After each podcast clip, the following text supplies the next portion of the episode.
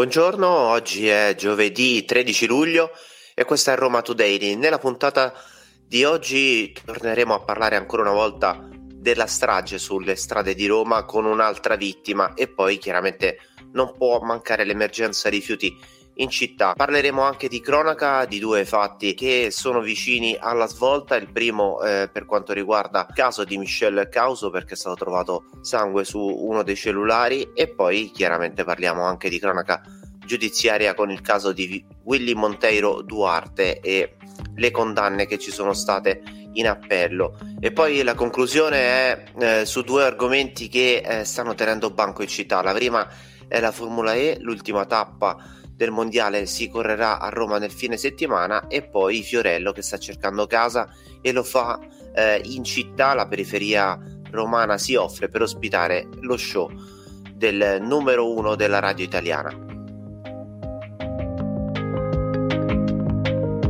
Roma Today, la rassegna stampa di Roma Today con Roberta Marchetti e Lorenzo Nicolini. E buongiorno, questa mattina con me non c'è in voce Roberta Marchetti, ma per la soddisfazione del pubblico femminile Matteo Torrioli. Buongiorno Matteo. Buongiorno Lorenzo, un saluto a te e a tutti i nostri ascoltatori.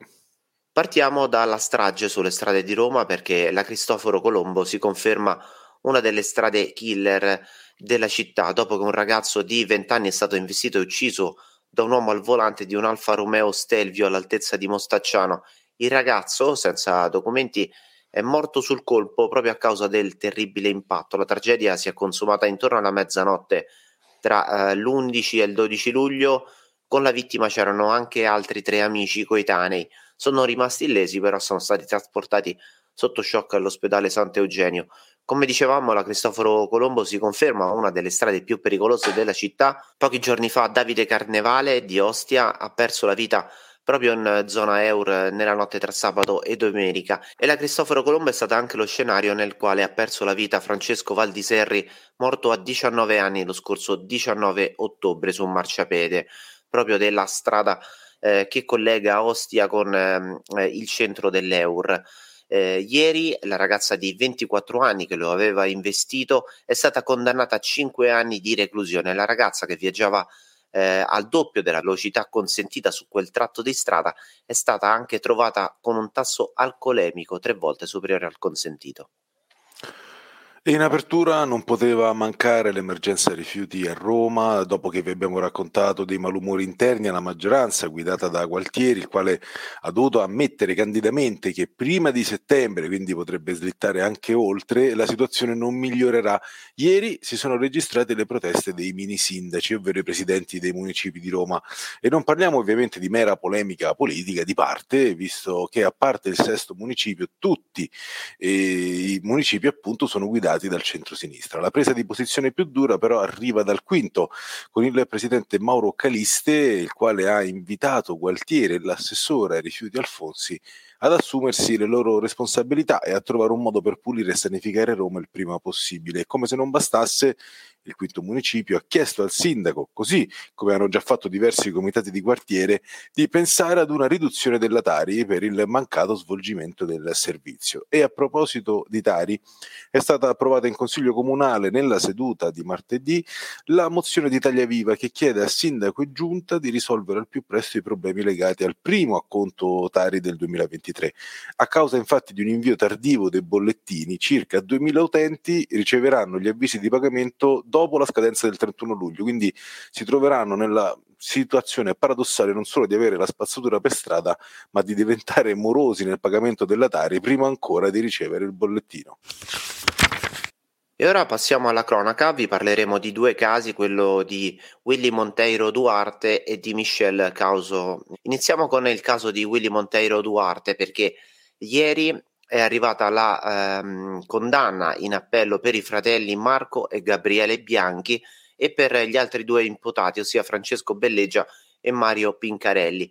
Ci sono delle novità, perché Marco e Gabriele Bianchi Eh, non avranno l'ergastolo secondo i giudici della Corte d'Appello, eh, ma la pena per loro è stata ridotta. In primo grado, come detto, erano stati eh, condannati appunto alla pena durissima dell'ergastolo. Ora il passo indietro, perché eh, i due fratelli sono stati condannati a ventiquattro anni di reclusione. Confermate invece le condanne a ventitré anni per Francesco Belleggia e a ventuno anni per Mario Pincarelli. Lo sconto di Panna è arrivato perché i giudici hanno riconosciuto le attenuanti generiche ai due. Non si è scomposta la mamma di Willy, Lucia, la quale ha detto che dopo il verdetto nessuna sentenza le ridarà più suo figlio.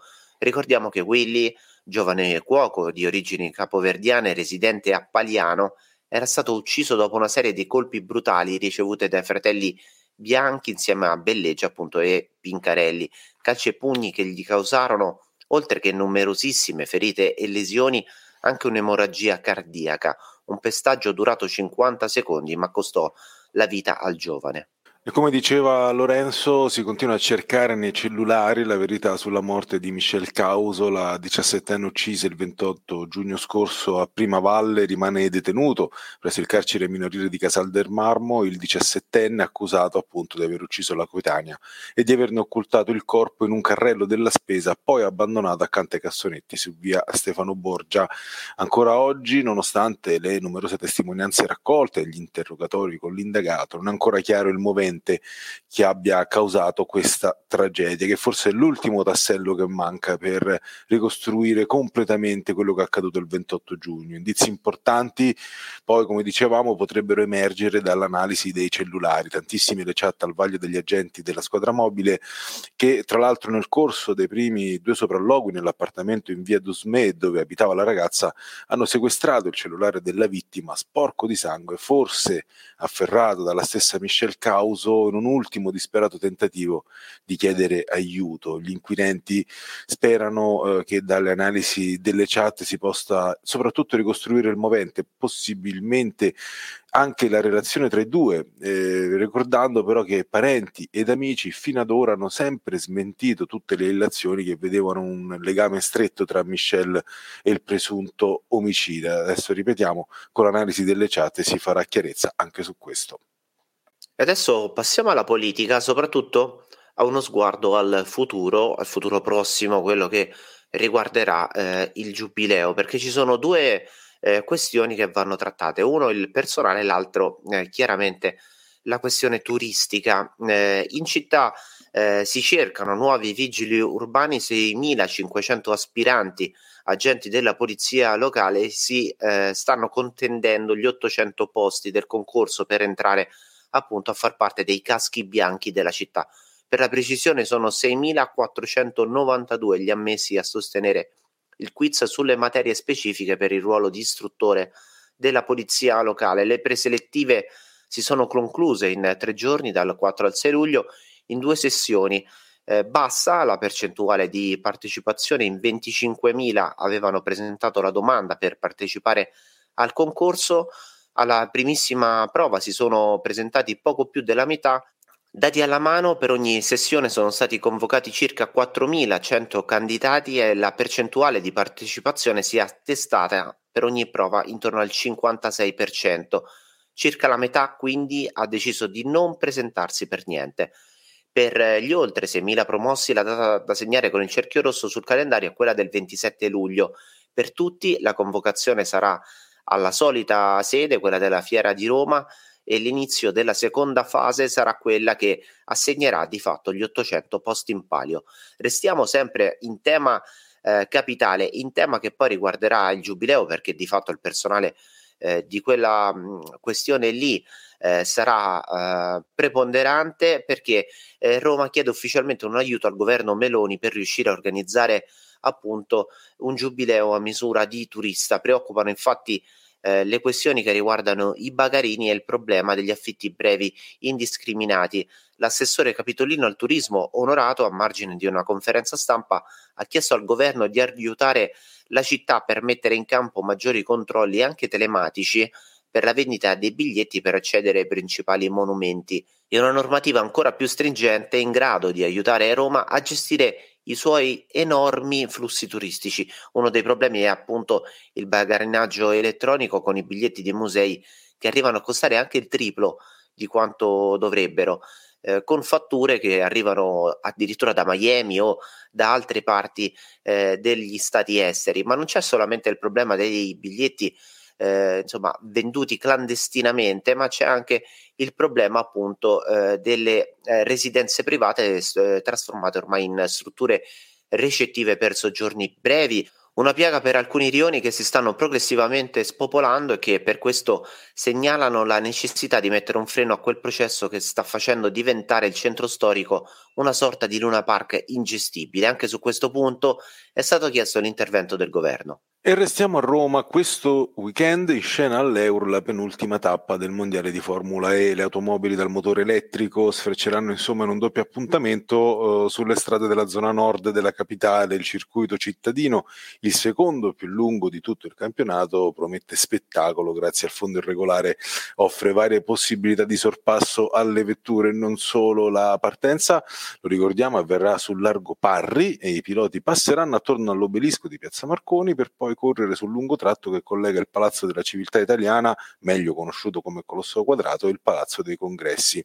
L'arrivo della Formula E, a partire dall'allestimento del circuito ovviamente e dallo smontaggio, ha comportato e comporterà modifiche alla viabilità del quartiere dell'Eur. Nel weekend delle Prix, eh, a partire da giovedì tredici luglio, quindi da oggi, e fino alle cinque e trenta di lunedì diciassette luglio ci sarà la circolazione vietata nell'anello verde che va da Viale del Pattinaggio a Viale Asia e chiusura della Cristoforo Colombo eh, nel tratto dell'Euro tra Via Laurentina e Viale America. Il traffico verrà deviato invece per quanto riguarda il grande raccordo anulare e centro, quindi chi viaggia in direzione di queste due arterie sino al diciannove luglio resterà poi chiuso il, capio, il capolinea di Piazzale dell'Agricoltura. A causa di ciò sarà modificata a Piazzale Sturzo il capolinea di diverse linee dell'autobus. Chiudiamo questa piccola rassegna di divieti e chiusure con ehm, ricordando che ci sarà l'accesso pedonale con limitazioni nell'anello blu dalle ore venti di venerdì quattordici alle venti di domenica sedici luglio. Potranno circolare nell'area soltanto i possessori del titolo di accesso.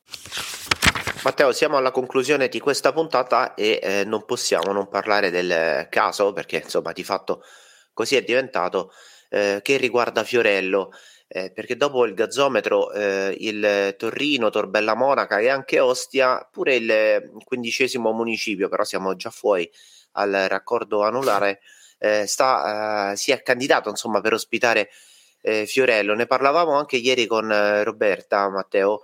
Eh, che cosa eh, si pensa insomma di quella che potrebbe essere anche un'opportunità, non so eh, come la vedi tu, eh, per la città, per anche riqualificare la, la periferia per certi versi, no? Eh, ospitare l'edicola Fiore potrebbe essere forse una vetrina per diversi quartieri che magari troppe volte eh, vengono dipinti come quartieri eh, dormitori oppure quartieri eh, solamente occupati dalla malavita. Io intanto eh, tengo in considerazione il fatto che eh, parliamo di uno show e eh, che comunque non è un format, no, per la promozione sociale, però hai ragione anche tu, nel senso che potrebbe diventare veramente un'occasione. Allora a questo punto mi viene da dire che la proposta eh, più forte da questo punto di vista è quella del sesto municipio, delle Torri, quindi di farlo a Torbella Monaca potrebbe essere un'occasione.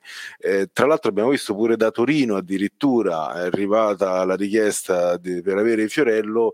Io non capisco il perché, dopo tutti i problemi che ci sono stati su Via Asiago, dove in finale se ne sono dovuti andare per le proteste dei cittadini, come mai alcuni amministratori locali vogliono eh, Fiorello nei loro quartieri, perché andrebbero ad affrontare, immagino alla fine, Lorenzo, gli stessi problemi di quelli, no, che sono sorti su Via Asiago. Certo, rimane un'opportunità per qualsiasi quartiere dove dovesse andare a trasmettere Fiorello, con tutti però gli annessi e connessi, ovvero si portano e si porterebbero sin dalle prime ore del mattino dei problemi a livello di schiamazzi, rumori e di lamentele dei residenti.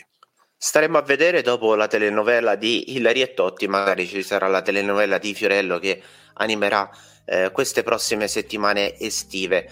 Eh, questa era l'ultima notizia di oggi, eh, tredici luglio. L'appuntamento con Roma Today è per domani dalle sette e venti e poi su Spotify e su tutti i device che permettono l'ascolto in streaming. Vi ricordiamo che eh, Roma Today è ascoltabile anche sull'app di Roma Today. A domani.